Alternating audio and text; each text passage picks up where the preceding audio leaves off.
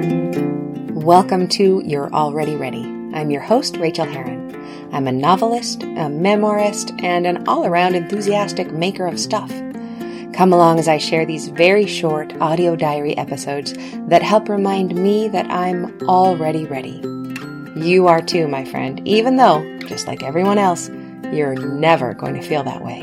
The only answer to this problem? You've got to make the leap and do the work and figure everything else out along the way. So, before we lose our nerve, let's go.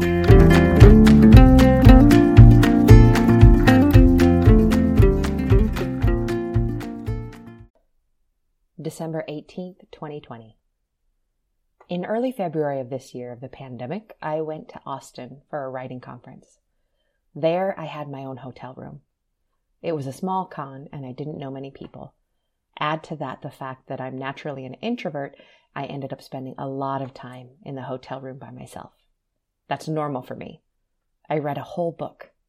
Room service brought me exactly the food I wanted, like the magic that room service is. I do regret a few things about that weekend, though. First, I regret that I spent some time with the cool kids and that my brain let me reach for a joint that blew almost two years of sobriety, pun intended. I won't rehash that incident here, pun also intended. You already read about it if you're a Patreon member. But very quickly, weed was never my big problem, and I still do use cannabis for migraines. But I don't use substances for mental escape or mood regulation anymore, and resetting my sobriety date was a big blow. Second, I simply regret that I spent time socializing at all at that conference. If you told me that that weekend would be the last time I'd have a space all to myself for almost a year, I wouldn't have left the room, except to do the teaching I was contractually obligated to do. No, screw that. I might have just barricaded myself into my room and pretended I only spoke French if they pounded on the door. I came home from that trip 318 days ago. I counted.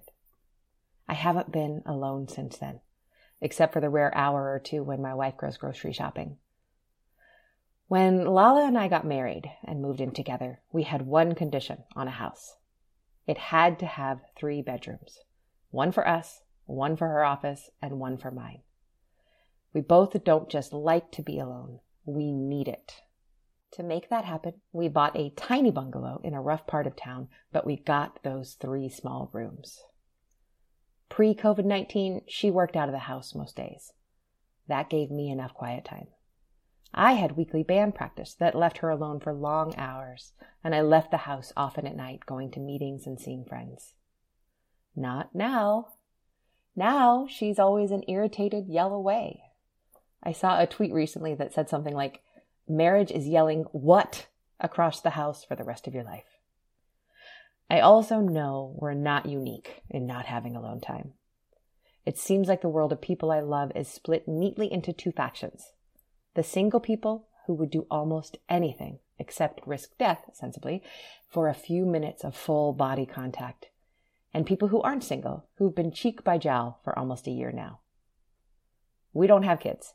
We've been in our bubble alone and honestly, it's been good overall. We're incredibly privileged. I already worked from home, and her transition to working from home was easy. Also, I love her. I'm in love with her. She's sexy and fun even when she thinks she's not, and she's my person and I'm hers. Honestly, the fact that we've done so well is a big reason we're moving.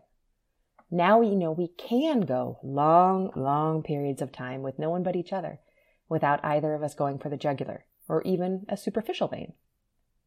And still, the fact that we haven't had a blowout, someone leaves the house crying fight in this last year is purely a product of me not drinking anymore. I know that. I know that I love her more than I ever have. And I also know that she bugs me more than she ever has, too. And I'm 100% positive she feels the same way about me. But now, right this very second, I'm in a borrowed beach house on the coast that belongs to one of my best friends.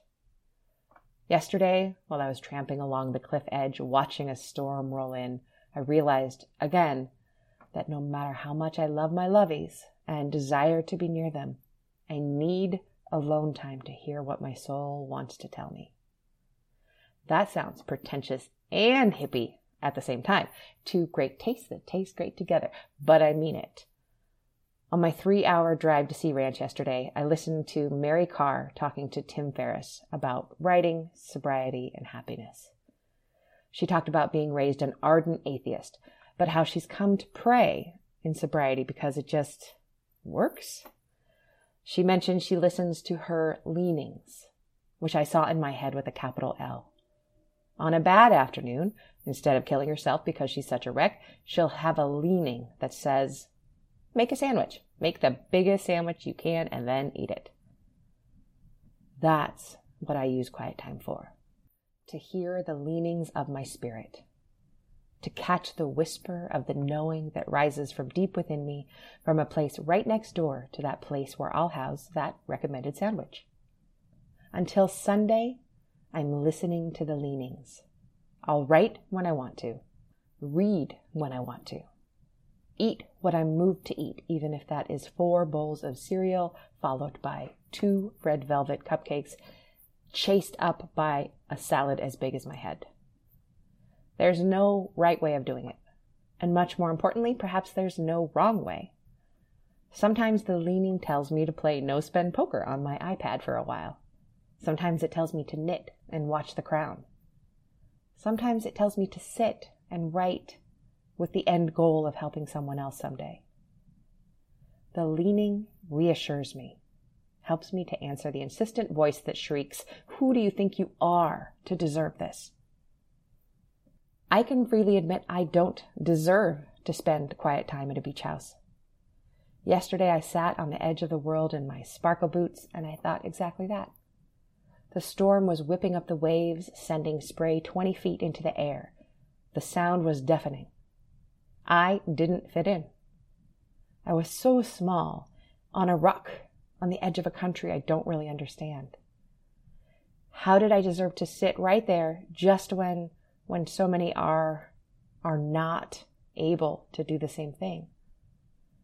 The truth is, I don't deserve it. And at the same time, I do. I am the waves. I'm the wind. Someday I'll return to those things, my particles and energy splitting and dissolving and moving elsewhere. Therefore, I belong everywhere.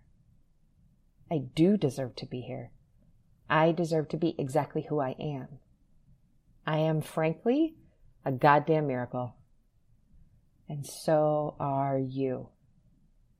You deserve to be here, to take up all the space you need.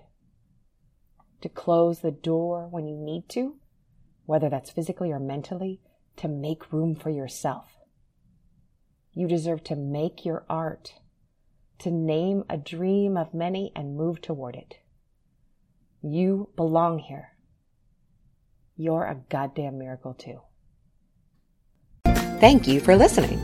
Join my mailing list at rachaelherron.com slash ready if you're feeling ready. Or if you really like the show, why not consider supporting me for a buck or two a month at patreon.com slash Rachael, that's spelled R-A-C-H-A-E-L, to get my monthly long-form essays about bravery and creativity that are extremely well thought out and carefully constructed. Unlike these episodes that are short and off the cuff, because if I spent all day making them perfect, I'd never get to share them with you. And if you're a writer, you might like my other podcast, How Do You Write? Okay, now you make the leap. You're already ready.